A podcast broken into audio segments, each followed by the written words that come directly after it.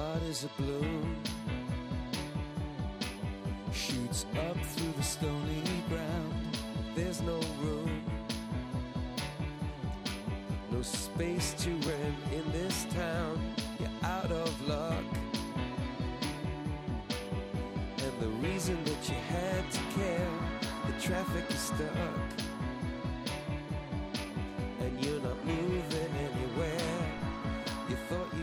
Comienza en Radio María Sexto Continente, con el obispo de San Sebastián, Monseñor José Ignacio Munilla.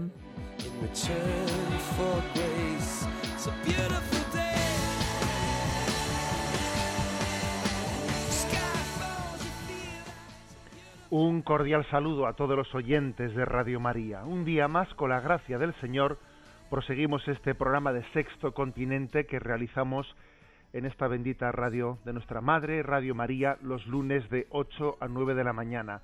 Hoy queremos ofrecer este programa por el fruto del viaje apostólico que el Papa está realizando a Ecuador, Bolivia y Paraguay. Ya está el Santo Padre en Ecuador, si no me equivoco está ahora en Quito y marchará también hoy para Guayaquil. Estamos muy unidos al Santo Padre en su viaje apostólico.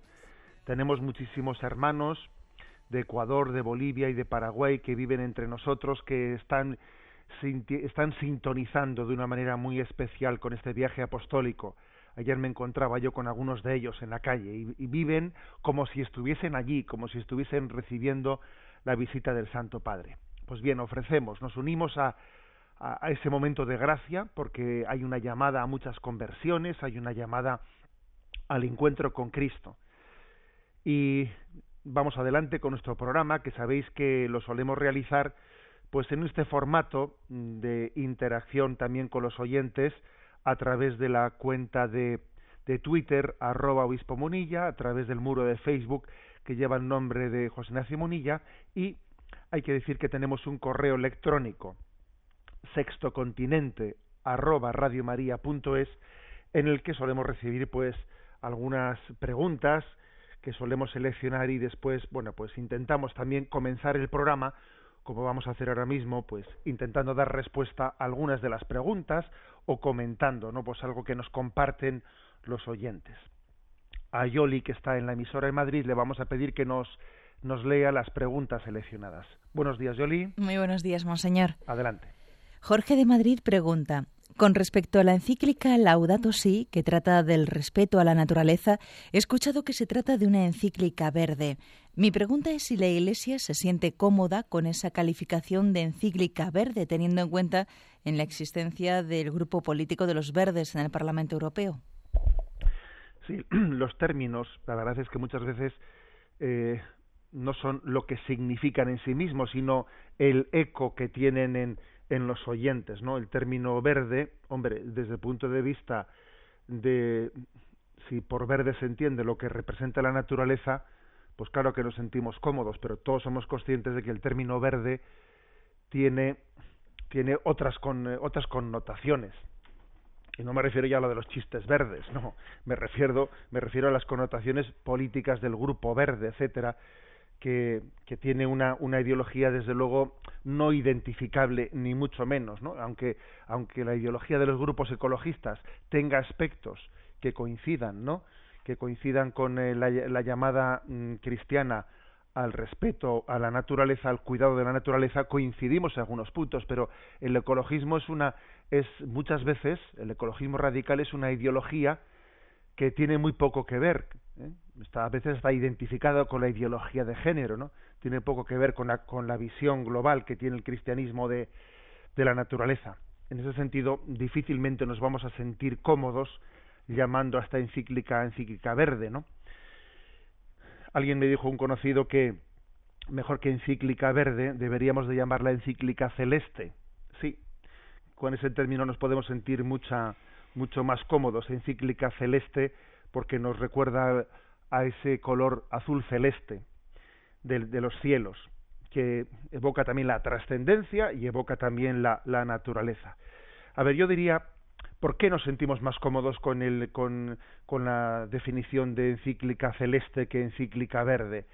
Pues porque, para empezar, no es lo mismo decir creación que decir naturaleza. Decir creación es mucho más que decir naturaleza, porque en la palabra creación descubrimos un proyecto del amor de Dios.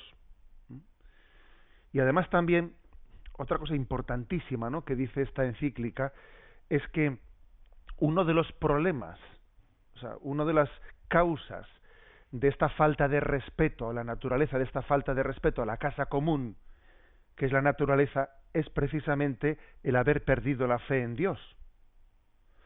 Porque eso nos ha hecho unos materialistas. Cuanto más vacío está el corazón de, fe, más necesita del materialismo para comprar, para poseer y para consumir. Y eso tiene consecuencias ecológicas muy graves.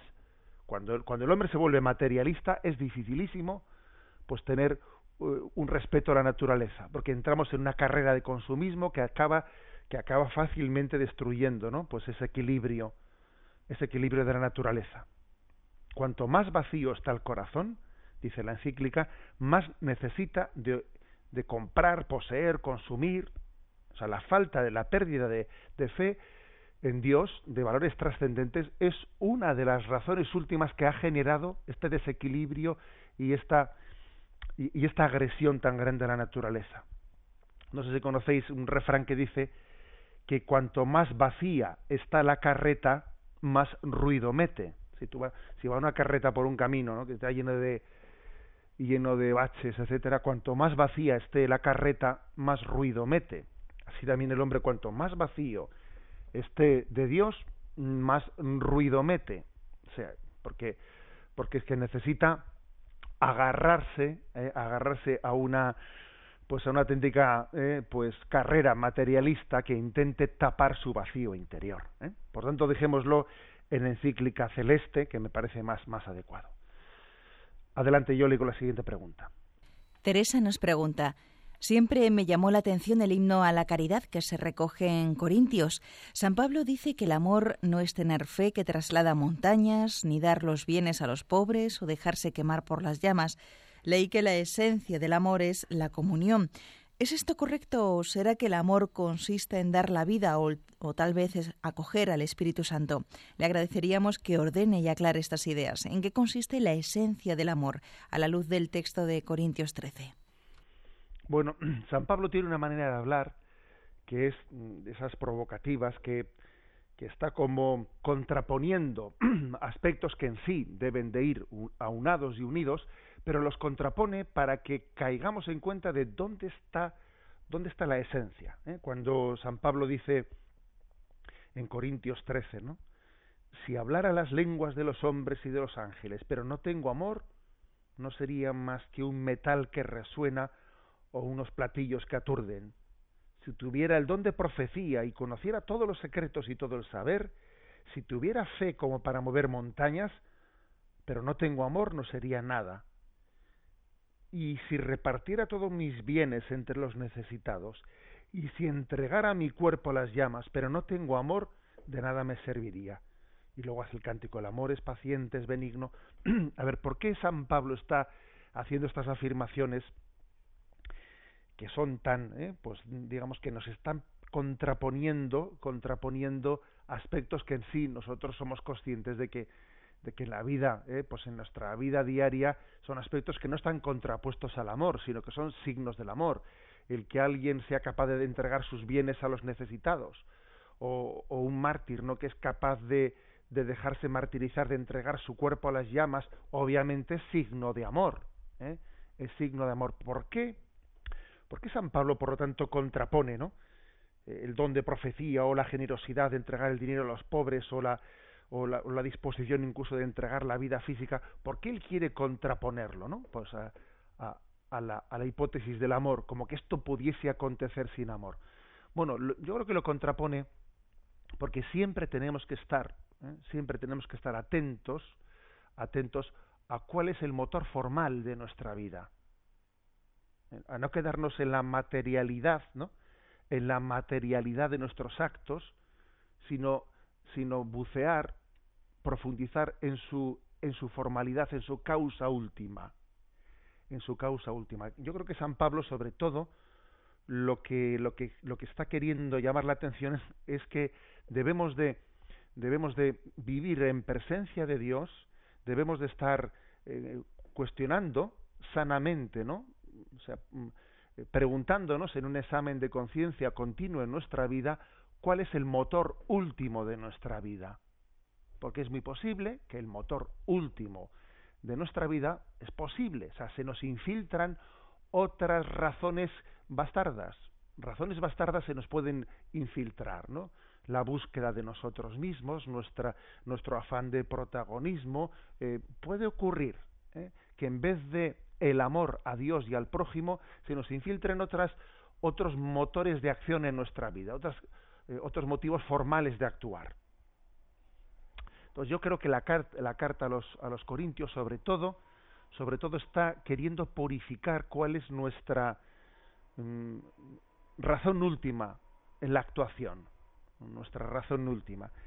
Eh, es una, una llamada a que a que solo el amor y no otras razones bastardas no sean la razón última. Entonces, en definitiva, eh, eh, el amor en en qué se en qué se traduce? Pues yo creo que el amor es el Espíritu Santo. El amor, la caridad es el Espíritu Santo. O sea, que sea el Espíritu Santo el que mueva, el que mueva nuestra vida y que no sean otras razones, que no sea su acción, o sea, que sea Él el que tome las riendas, ¿no? que sea el principio formal de nuestra vida. El Espíritu Santo es el principio formal de la acción del cristiano. Ese es el concepto cristiano de caridad, ¿no? De San Pablo, porque si no es el Espíritu Santo, la razón última, el que el que lleva, ¿no? El principio formal de nuestras de nuestras acciones, inevitablemente lo vamos a hacer nosotros, pero con unas con unas motivaciones que no sean puras, en las que se están mezclando cosas que no que no tienen la plena autenticidad. Adelante con la siguiente pregunta. Félix de Granada nos pregunta, He leído los informes de Cáritas sobre la evolución de la pobreza y me llama profundamente la atención que las desigualdades sociales hayan crecido en el tiempo de crisis, es decir, que no solo los pobres son más pobres, sino que los ricos son más ricos. ¿Qué dice la Iglesia al respecto? Bueno, lo que la Iglesia dice es que, claro, esa distancia, ¿eh? Eh, esa distancia creciente entre, entre ricos y pobres, esa mayor, esas mayores desigualdades sociales, creo que son, o sea, la Iglesia lo que dice es que son un signo, un signo de, de una estructura de pecado. Existe una estructura de pecado que además nos dispone al pecado. ¿A qué me refiero con esto de la estructura de pecado? Claro, si las desigualdades sociales crecen, si cada vez hay más distancia entre pobres y ricos, hay un riesgo muy grande. Hay un riesgo de que de que los pobres sean tan pobres que necesiten venderse y que hay algunos que sean tan ricos que tengan la tentación de comprar a los pobres. Y esto acaba siendo una estructura de pecado. ¿Mm? Algún, eh, alguno puede decir, bueno, pero este, es que estos puede haber ricos que hayan, que hayan forjado su, su riqueza sin haber cometido injusticias sociales. Sí, pero nosotros no, nosotros no tenemos únicamente una, eh, una visión de la vida en la que yo me circunscribo a mis acciones. Es que en el fondo, en el fondo, eh, alguien decía que es imposible, es imposible hacer el pan, ¿eh? hacer el pan de la riqueza sin utilizar a los demás como harina. El pan de la riqueza, en el fondo, utiliza a los demás como harina. Luego aquí hay una visión global, ¿eh? global de la existencia. Por lo tanto, sí que hay una estructura de pecado cuando en un tiempo de crisis, pues todavía se aumentan las desigualdades sociales. Eso es expresión de una estructura de pecado, ¿eh? con un, como he dicho antes, con un grave riesgo. Porque entonces, digamos, si cada vez las desigualdades sociales crecen más, va a haber un, va a haber un evidente riesgo de que los pobres tengan que venderse y un peligro inmenso de que los ricos tengan la tentación de comprar de comprar me refiero a las personas. ¿eh? Bueno, pues eh, esta expresión de la estructura de pecado, la estructura de pecado que, que, ya es algo que va más allá de, de los pecados personales, ¿eh? la estructura de pecado forma parte de, de, de la expresión moral de, de la Iglesia Católica. San Juan Pablo II la desarrolló en diversas encíclicas y nos llamó la atención sobre ellas. Adelante con la siguiente pregunta. María nos comparte, cuando me entero de nuevos martirios a manos de los yihadistas, es como una espada en el corazón. Lo que ocurre es que al abrirse el corazón sale lo que hay dentro, que no es precisamente santidad, sino debilidad y mucha. En esos momentos me afloran tentaciones como preguntar ¿por qué? o decirle al Señor ¿dónde estás? Le pido una palabra para fortalecer nuestra fe desde este acontecer martirial. Yo creo que lo mejor que podemos hacer es acercarnos a los propios, eh, a los propios mártires. La verdad es que es impresionante observar que ellos, nuestros, los mártires, eh, en ellos la persecución no observamos ¿no? Que, que, produzca en ellos esa especie de titubeo, todo lo contrario, Dios, llegado el momento, les da una gracia especial, ¿no? de confirmar, de, de entregar su fe sin, sin dubitaciones. Curioso, llegado el momento, ¿no? el momento del martirio, Dios, Dios asiste ¿eh? y da una gracia muy especial para entregar la vida. Le aconsejo al oyente y a todos los oyentes que que se acerquen estos días eh, me ha llegado por YouTube un testimonio de una de una joven siria que está ahora en Barcelona una estudiante que está como estudiante y bueno y fue invitada a un congreso que hubo pues recientemente en Madrid un, un congreso pues sobre persecuciones martiriales en Oriente y esta joven que se llama Mirelle Alfará dio un testimonio sobre cómo está ella viviendo, ¿no? Pues lo que acontece en Siria, porque ha tenido ya trece conocidos que han fallecido, algunos familiares suyos directos, etcétera, cómo está viviendo eh, pues la comunidad cristiana en Siria, ¿no? Este momento de persecución. Y curiosamente ella decía cómo llegó un momento en el que ir a la Eucaristía pues comenzó a ser un evidente peligro, porque claro, eh, había atentados especialmente los domingos, a los cristianos que van a, la Eucaristía en, en, Damasco, ¿no? Y entonces, ¿qué, qué ocurrió? ¿Cómo, cómo, ¿Cómo reaccionó la población? Porque pueden decir, bueno, pues, pues escucho misa por internet o, parece que esa es una razón justificada. Nosotros solemos hablar aquí, ¿no? De hay razones justificadas que nos dispensan de la obligación de ir el domingo a misa cuando uno tiene que cuidar a niños y no y no tiene dónde dejarlos, etcétera. Nosotros hemos hablado de eso, ¿no? Que hay razones proporcionadas que nos pueden dispensar de la obligación de ir el domingo a misa, ¿no?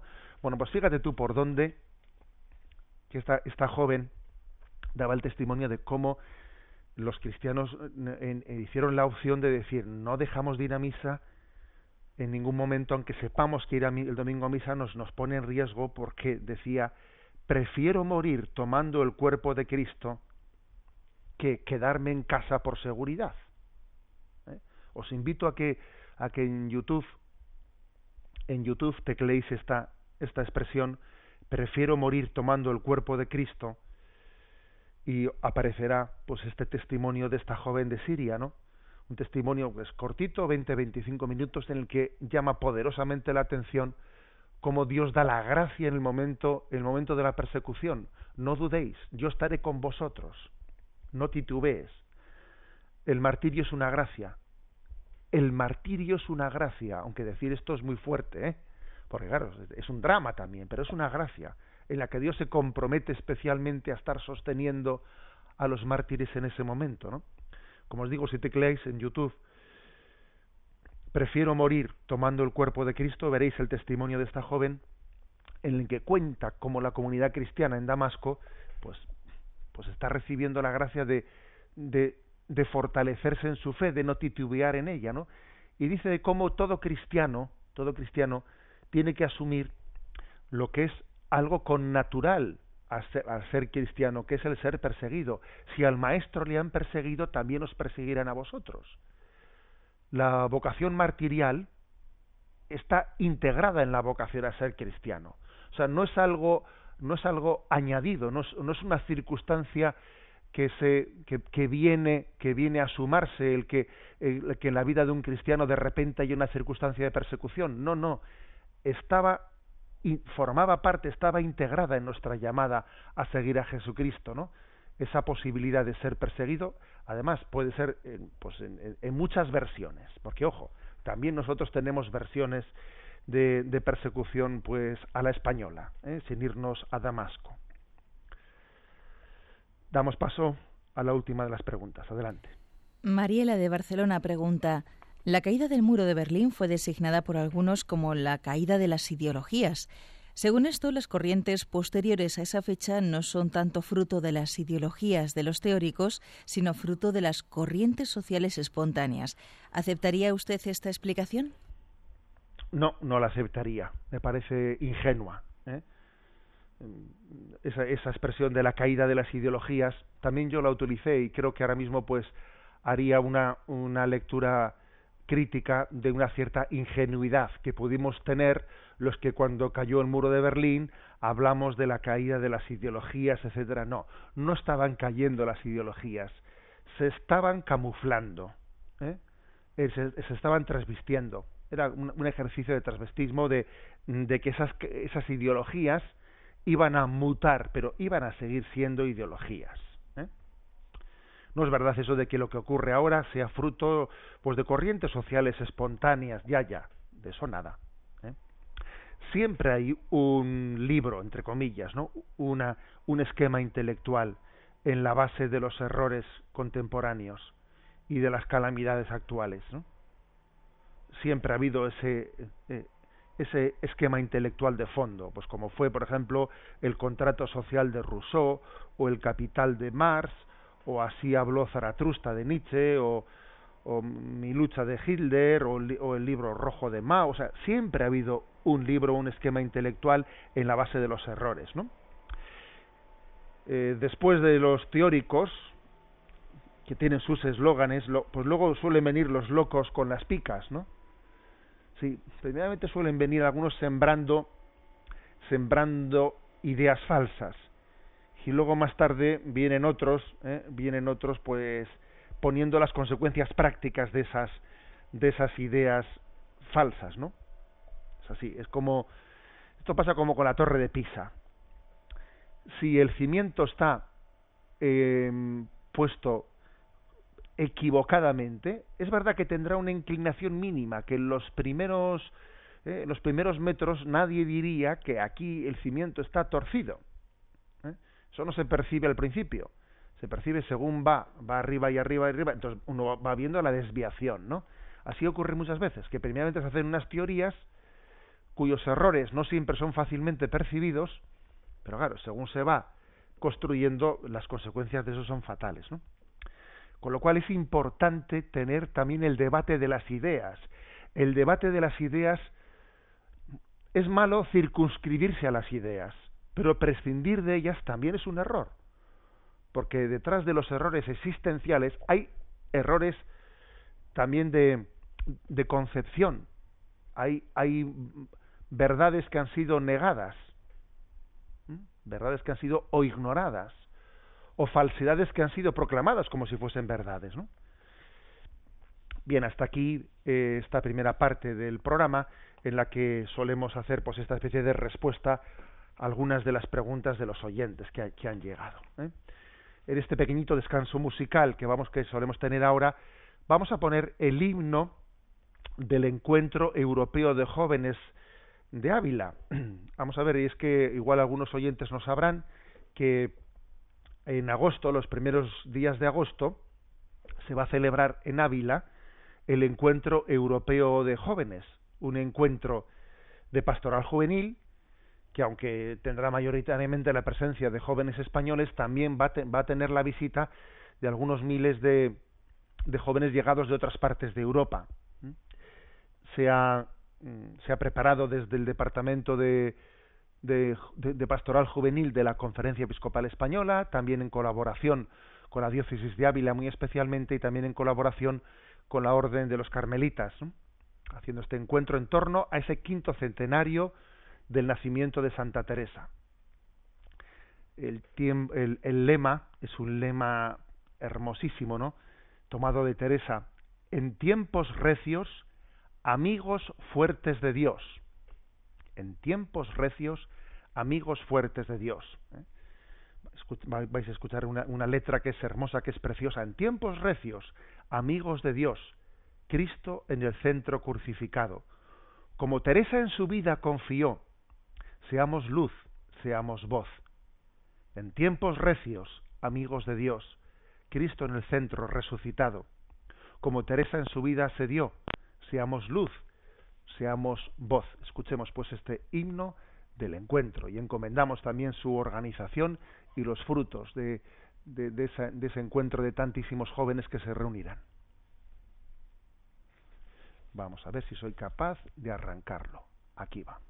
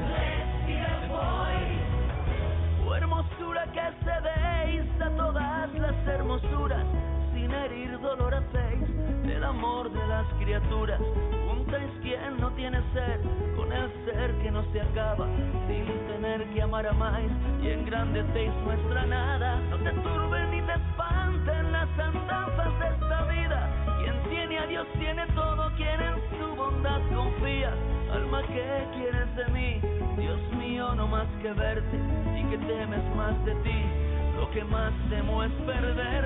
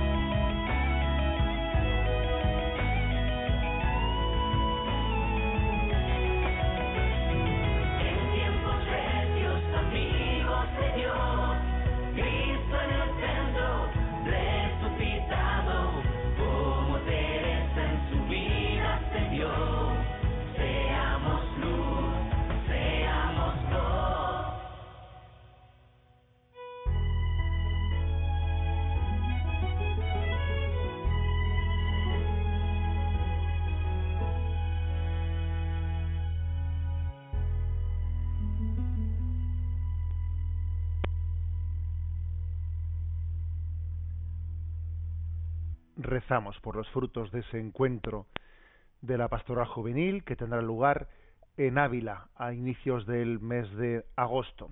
Continuamos ahora la andadura de este programa Sexto Continente.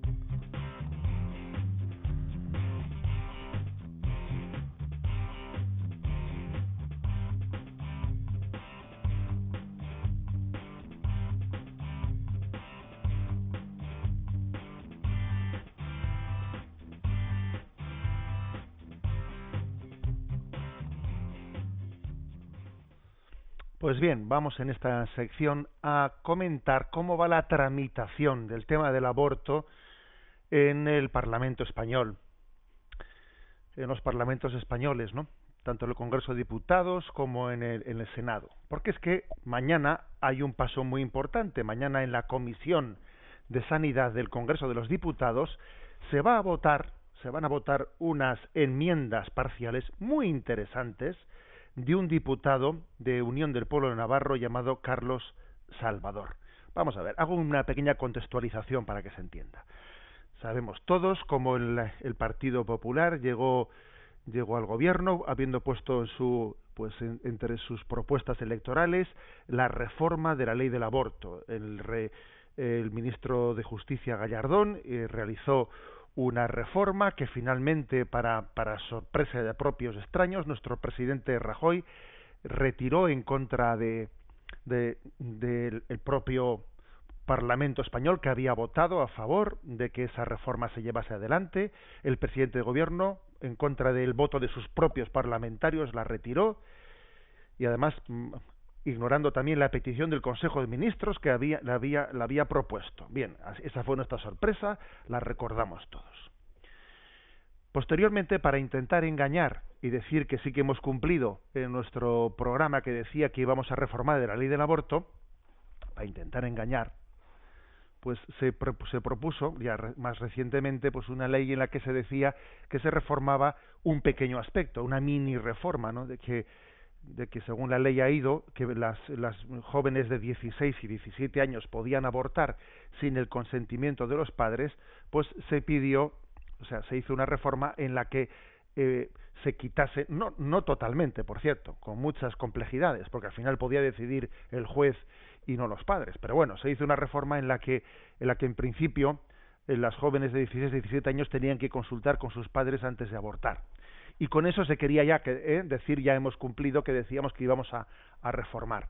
Hubo un, debate importante y además voy a, vamos a decir que una parte, aunque fuese minoritaria, hubo un grupo de parlamentarios del propio Partido Popular que hicieron objeción de conciencia no dejándose engañar por esa por ese de, por ese intento de, de decir hemos cumplido y se abstuvieron y no votaron y dejaron patente no ante, ante la opinión pública de que no todo, de que no todo el mundo pues quiere tragar ¿eh? dentro del propio Partido Popular pues esa, ese, ese decir ya hemos cumplido.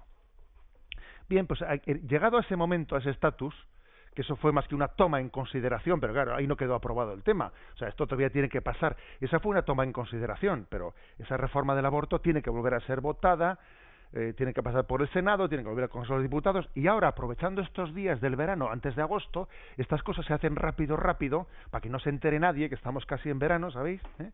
Y así, pues, eh, pues los gobiernos no, no dicen, a ver, si, a ver si sacamos esto adelante sin desgastarnos y sin debatir. Esto se está queriendo hacer ahora, corriendo, corriendo antes de agosto. Bueno, pues bien, mañana martes hay una cosa muy interesante, y es que Carlos Salvador, como os decía, el diputado de UPN, él ha presentado unas enmiendas parciales a esta proposición de ley, esta proposición de ley que, se ha puesto como se ha presentado bajo eh, bajo la excusa de, de, pedir el consentimiento paterno a las chicas de 16 y 17 años, pero claro, queriendo tragar y queriendo asumir, al mismo tiempo que se dice que se reforma eso, en el fondo se asume la ley de plazos, que es, para entendernos, en la práctica el derecho a abortar, porque si uno puede puede abortar sin, sin arguir ningún tipo de causa, bueno, pues entonces eso es derecho a abortar, dejémonos de tonterías, ¿no? Bueno, pues muy interesante la iniciativa de Carlos Salvador, porque lo que ha hecho ha sido presentar unas, unas, unas enmiendas en las que literalmente dice, dice lo que el Partido Popular arguyó ante el Tribunal Constitucional en el año 85. O sea, la, pero vamos, entrecomilladas, ¿eh? las mismas palabras que dijo el Partido Popular hace unos años mm, respondiéndole al Partido Socialista. Las mismas palabras que dijo el Partido Popular para poner su recurso de inconstitucionalidad, ¿no? Bueno, pues esas mismas palabras ahora se van a votar en la Comisión de Sanidad de mañana martes. Y ahora de repente, pues vamos a ver, se va a escenificar una cosa que es, vamos, magnífica. La escenificación va a ser magnífica, porque lo que vamos a ver es a ver si ahora el Partido Popular vota en contra de sí mismo.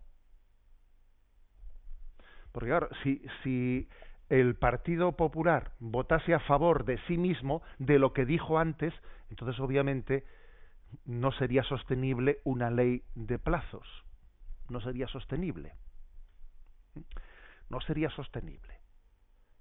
Se tendría que, por lo menos, volver a la de supuestos, pero no de, no de plazos. Entonces, mm, porque es curioso, se empieza, mira, se empieza por votar contra la ley de Dios, se sigue por votar contra la ley, la ley natural y se termina por votar contra uno mismo, contra lo que él dijo antes. Esto es así literal, ¿eh? Comienza uno rebelándose frente a la ley de Dios, sigue rebelándose frente a la ley natural y termina por votar contra uno mismo. Mañana vamos a ver en el Congreso de los Diputados, en la Comisión de Sanidad, si los parlamentarios del Partido Popular votan contra sí mismos, contra lo que dijeron, contra lo que presentaron en el, en el, Constitucional. Me parece que la iniciativa de Carlos Salvador ha sido muy interesante porque es una oportunidad de retratarnos. Vamos a retratarnos. Y es que además, eh, nuestro presidente de gobierno, Rajoy, justificó la retirada de la reforma de Gallardón pues en que no había consenso ya que, y, en que, claro, si, ellos cambiaban la ley, iba a llegar el siguiente partido y la iba a volver a cambiar. Y eso no se puede hacer, no hay consenso. ¿Es que usted, señor Rajoy, ha obtenido algún consenso por decir que no podemos hacer esto sin consenso? ¿Ha obtenido algún consenso?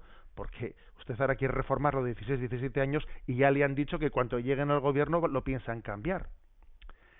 Es que hay que buscar un consenso para proteger la vida? ¿Es que la vida comienza en un consenso o la vida comienza en la concepción? El origen de la vida no es un consenso, el origen de la vida es, su concepción. Claro, cuando nos olvidamos de esto, pues a partir de ahí a todos perder el sentido común. ¿Eh? Estamos atentos a lo que pase mañana en la Comisión de Sanidad del Parlamento Español, porque son de estas cosas que en verano nos las quieren colar rapidito para que no se entere nadie. Estamos atentos a la jugada.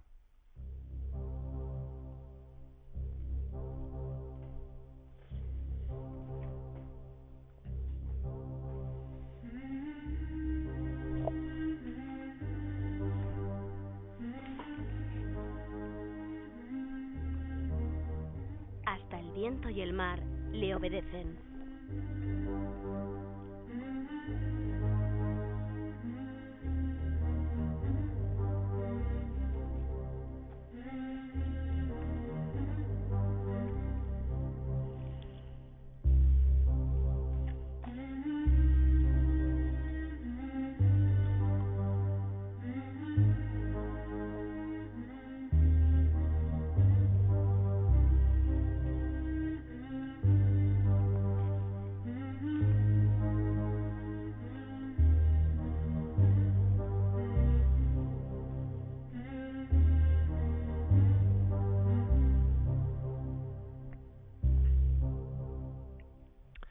Pues bien, en esta sección del programa de Sexto Continente vamos a comentar algunos ecos que se están produciendo interesantes tras la sentencia del Supremo de Estados Unidos que impone el matrimonio gay en todo el país. ¿eh?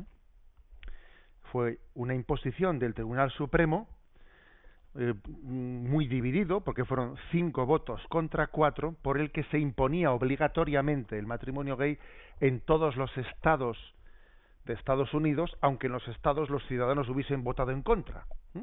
Curiosamente, ¿no? Es una especie de derecho a la imposición del Tribunal Supremo. Entonces, es, es muy interesante seguir la pista a ese debate que se está produciendo porque el presidente del Estado del Tribunal Supremo, John Roberts, eh, forma parte de los cuatro que perdieron la votación. O sea, fueron cinco contra cuatro. Eh, los, los, eh, los miembros del tribunal se, dividieron así en la votación, ¿no? Bueno, pues uno de los que perdió la votación fue el, el presidente del tribunal, John Roberts. Y es muy interesante leer su voto particular. El voto particular de los cuatro miembros del Supremo es muy interesante. ¿Eh? Bueno, pues John Roberts habla de una de una amenaza ¿no? contra la democracia y escribe en su voto particular lo siguiente. Aquí hay un, aquí hay un par de frases que son dos frases para la eternidad. ¿eh? Dice, la decisión de la mayoría es un acto de voluntad política, no un fallo jurídico. Como resultado, el tribunal invalida las leyes sobre el matrimonio de más de la mitad de los estados de Estados Unidos, ¿no? y ordena la transformación de una institución social que ha sido la base de la sociedad humana durante milenios, desde los bos bosquimanos del Kalahari y los chinos de la etnia Han, los cartagineses y los aztecas. ¿Quiénes creemos que somos? Así pregunta. ¿eh? John Roberts, el presidente del Tribunal Supremo de Estados Unidos. Lo voy a volver a leer porque es que es una, una frase que no tiene desperdicio. ¿eh? En su voto particular, él critica la decisión que 5 a 4 ha tomado ¿no? el Tribunal Supremo de Estados Unidos. Dice esa frase, lo vuelvo a leer. La decisión de la mayoría es un acto de, de voluntad política, no un fallo jurídico. Como resultado, el tribunal invalida las leyes sobre el matrimonio de más de la mitad de los estados ¿eh? de Estados Unidos y ordena la transformación de una institución social que ha sido la base de la sociedad humana durante milenios. Desde los bosquimanos del Kalahari y los chinos de la etnia Han, los cartagineses y los aztecas. ¿Quiénes creemos que somos? es que la pregunta es magnífica. ¿eh? Bueno, pero yo, yo, yo quién me pienso que soy yo. Nos, nos, vamos nosotros a redefinir lo que es el matrimonio. Lo vamos a redefinir. Bueno, ¿y por qué no decidimos que el matrimonio pueda ser una institución de tres o cuatro personas? Porque tiene que ser de dos. Bastante mayor es el cambio de decir que el matrimonio pueden ser dos hombres o dos mujeres que decir que el matrimonio puede ser un hombre y tres mujeres o una mujer y tres hombres. O sea, puestos a redefinir, ¿por qué no nos inventamos otra cosa? ¿Quién soy yo? ¿Quién me creo yo eh, para redefinir el, matrimonio? Es muy son muy interesantes los, los votos, eh, los votos particulares. Este mismo juez, eh, este mismo juez eh, John Roberts, en, en los debates que se habían mantenido no previamente a esa decisión final tuvo una eh, pues un, un cambio un cambio de, de argumentos frente al abogado que representaba no pues a esa a esa aspiración del matrimonio gay en el que le dijo no estáis buscando uniros a una institución estáis buscando cambiar la institución si ganáis aquí, le dice este el, presidente del Tribunal Supremo a este abogado representante de la causa de, del matrimonio gay, le dice, si ganáis aquí, no habrá más debate. Y cerrar la puerta puede cerrar las cerrar la puerta al debate puede cerrar las mentes a su capacidad de pensar. Esto tendrá consecuencias en la manera de ver a esta nueva institución la gente ve las cosas de forma muy diferente cuando teniendo la opción de votar se le acaba imponiendo por la vía judicial. O sea, que él aquí denuncia que por la vía judicial se está de alguna manera impidiendo impidiendo pues el debate político, el debate moral. ¿eh? Cuando uno ve, ¿eh? cuando en Estados Unidos, cuando en Europa mm, eh, sirve el debate político, metámoslo por aquí. Como en Estados Unidos hay una conciencia moral bastante más sana que en, Europa, allí no sirve, allí la puerta política ah, te, te, lleva a perder la batalla luego impongámoslo, impongámoslo por la, por el camino, por el camino jurídico. Pero lo que es obvio es que el derecho al matrimonio gay no estaba en la Constitución americana. Vamos, que es que, que eso está forzosamente dicho, una sentencia de que de que es un derecho constitucional, pero qué derecho constitucional si la, si la Constitución americana ni se mentaba ese tema. ¿Cómo puede ser derecho constitucional? ¿Eh? Eh, no tiene nada que ver con la Constitución. Sencillamente, la mayoría del tribunal, 5 a 4, ha sustituido la visión de la gente del matrimonio por su propia opinión. ¿eh? Bueno, pues entonces este juez al que me he referido, John Roberts, en su voto particular dice cuatro cosas. ¿eh? Soy breve porque el tiempo se nos pasa. Cómo esta sentencia perjudicará el autogobierno de los Estados Unidos, pues porque allí cada estado tenía tenía su capacidad legislativa y claro, y ahora este esta decisión merma la capacidad de cada estado de esa, de esa federación de estados que es Estados Unidos, ¿no? Y claro, y él dice, oiga, el Tribunal Supremo no es un parlamento. ¿Mm? En segundo lugar, la sentencia perjudicará al matrimonio, ¿eh? porque frente a la idea de que las bodas, de, la, idea que tienen no de las bodas gays, de que ellos no quitan nada a nadie, el juez eh, eh, Anderson subraya que en su voto particular que la redefinición, perdón, redefinición cambia de arriba abajo al, el matrimonio, convirtiéndolo en una relación más centrada en el deseo de los adultos que en la necesidad de los niños. El matrimonio, el matrimonio estaba pensado como la forma natural de garantizar el derecho de los niños de venir a la vida. Y ahora parece que el matrimonio pasa a ser una especie de derecho de los adultos de conformar su vida como quieran. Pero es que el matrimonio, la palabra matrimonio, significa el rol de la madre, o sea, es decir, está pensado para los hijos. Está pensado para los hijos. ¿eh? Y pasa a ser una especie del derecho de los adultos, en vez de un lugar en el que los hijos son tutelados. También dice el presidente del Tribunal Supremo que como sabéis, como he dicho, pues forma parte de, los que han hecho un voto particular porque perdieron ¿eh? 5 a 4 en el Supremo, perdieron pues la, eh, pues la posición mayoritaria. Eh, dice también que esta sentencia va a perjudicar la convivencia social, la convivencia social, porque el tribunal se apodera de una cuestión que se la roba, se la roba a la legítima al legítimo debate de la opinión pública. Oiga, que la opinión pública debata quién es el, quién es el, el, el Tribunal Supremo para imponerle a la población de Estados Unidos lo que tiene que pensar. Oiga, que decida la gente, ¿no? Es curioso esto. Y por último, dice él que esta sentencia perjudicará a la libertad religiosa. Claro que, porque aunque la sentencia dice, ¿eh? dice que bueno, que los que piensen que el matrimonio es la unión del hombre y la mujer tienen derecho a, seguirlo defendiendo, ya, pero claro, una cosa es que ellos lo sigan defendiendo y otra cosa es que puedan ejercerlo. ¿Mm? Porque de hecho usted, usted me está imponiendo, me está imponiendo eh, el hecho de que sí, yo lo defiendo, pero de hecho en la práctica, el ejercicio, eh, el matrimonio deja de ser la unión del hombre y la mujer y es sencillamente un lugar en el que los deseos, múltiples deseos de formas de convivencia puedan ser ejercidos. O sea, se cambia la naturaleza, vamos a ser claros, ¿no?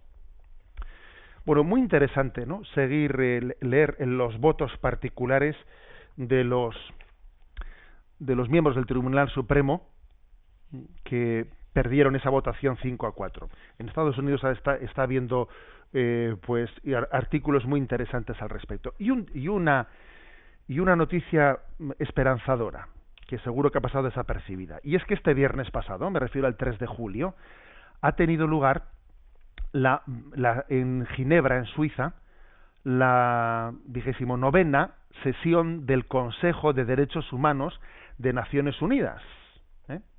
Se había iniciado el 15 de junio y ha concluido el 3 de julio. Bueno, pues allí ha habido una auténtica batalla, batalla por una proposición que se votaba a favor del apoyo a la familia natural por su contribución al desarrollo. No os podéis ni imaginar la batalla que se ha producido contra esta proposición, porque querían que se cambiase eh, el término de, de apoyo a la familia, pues porque claro, se quería decir diferentes tipos de familias, familias LGBTI, eh, diversas familias, y ha habido una presión tremenda para que se modificase la propuesta que decía que se hacía un apoyo a favor de la familia de la familia por su contribución al desarrollo. ¿Quiénes han sido los que han luchado contra contra em, esta resolución en favor de la familia? Bueno, pues han sido Europa, Estados Unidos, Canadá, Australia, Nueva Zelanda, por desgracia también países de Hispanoamérica que están siendo comprados como Brasil, México, Uruguay, Argentina, Paraguay, Chile, han luchado tremendamente durante 15 días para que se modificase, para que no se aprobase esta resolución de apoyo a la familia. Gracias a Dios han perdido, porque la votación ha sido 25 votos a favor, perdón, 29 votos a favor, 14 en contra y 4 abstenciones. La resolución que bueno pues es un apoyo moral obviamente a la familia después de esa resolución de Estados Unidos ¿Quiénes son los países que, que mayoritariamente han, han aprobado? Pues, bueno, pues es que fijaros, están desde eh, los pobres de Yahvé, los pobres de Yahvé, bueno, y no, y no tan pobres, ¿eh? porque también se incluye Rusia, Bangladesh, Bielorrusia, Costa de Marfil, Egipto, El Salvador, Mauritania, Qatar, Túnez, Marruecos. Es curioso, al final, ¿no? La Santa Sede, donde encuentra los, donde tenemos nuestros aliados en la defensa de la familia natural. Es curioso. Esta batalla ha tenido lugar este viernes pasado y la resolución ha sido de 25 votos 29 eh, perdón, votos a favor, 14 en, en contra, 4 abstenciones y finalmente se ha aprobado la resolución eh, pues ponderando la contribución de la familia, de la familia natural, ¿eh? pues en favor de la erradicación de la pobreza y en favor del desarrollo sostenible. Menuda batalla que tenemos, menuda batalla internacional en torno a la ideología de género que quiere redefinir ¿no? lo que es la sociedad y la vida misma.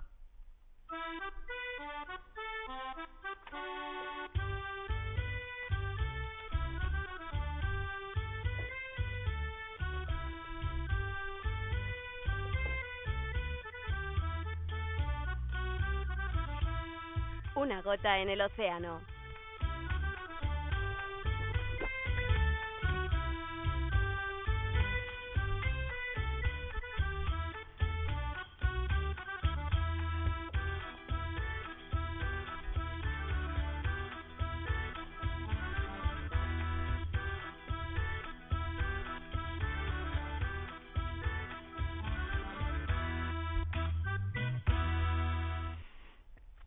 Bueno, pues en, este último, en esta última sección, sabéis que solemos comentar alguna, eh, alguna de las eh, frases, pensamientos enviados durante esta semana a las redes sociales, bien sea desde la cuenta de Twitter arroba obispo Monilla o desde el muro de Facebook que lleva el nombre de José Ignacio Monilla. Vamos a ver.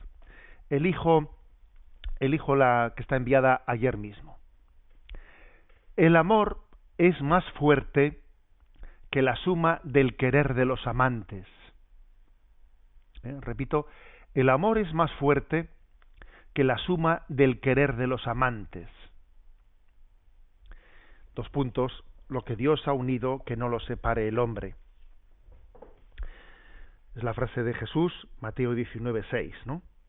Pero digamos que hemos querido unir esa frase de Jesús a esta expresión. El amor, y además el amor dicho en mayúsculas, es más fuerte que la suma del querer de los amantes. Creemos pues que el amor es el don del Espíritu Santo, para que nos queramos, para que nos amemos. Somos imagen y semejanza de Dios, de Dios que es amor, de Dios que es amor. Y hay que decir que cada uno de nosotros nuestro encuentro con Dios. Eh, recientemente yo leía, pude leer un, un, texto de un texto de San Bernardo que hacía una exégesis de la primera eh, del primer versículo del Cantar de los Cantares. Si leéis el libro del Cantar de los Cantares dice comienza diciéndome comienza diciendo bésame con un, con un beso de tu boca y San Bernardo comenta, no hace una exégesis de ese texto diciendo la boca, la boca que nos besa es el verbo, el Dios encarnado. Aquel que es besado somos nosotros, es la humanidad herida. Necesitamos necesitados de amor. Y el beso, el beso es el Espíritu Santo. La boca que besa es el verbo, es Jesucristo el besado somos nosotros y el beso es el Espíritu Santo. Bien, por eso en nuestra fe, en nuestra fe cristiana, creemos que el amor de Dios nos asiste, que cuando nosotros amamos y nos decidimos a amar plenamente, el amor de Dios se compromete a no dejarnos solos en nuestra debilidad. Dios sabe de la fragilidad del amor humano. Entonces Él en su sacramento, en el sacramento del matrimonio, se compromete a darnos la gracia de, de que podamos amar con su amor. ¿Mm? Repito pues la frase. El amor es más fuerte que la suma del querer de los amantes. La bendición de Dios Todopoderoso, Padre, Hijo y Espíritu Santo, descienda sobre vosotros. Alabado sea Jesucristo.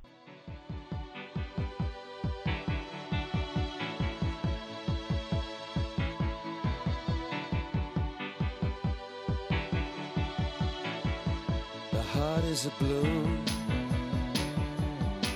shoots up through the stony ground there's no room no space to rent in this town. You're out of luck. And the reason that you had to care the traffic is stuck. And you're not moving anywhere. You thought you found a friend. Han escuchado en Radio María Sexto Continente, un programa dirigido por el obispo de San Sebastián, Monseñor José Ignacio Monilla.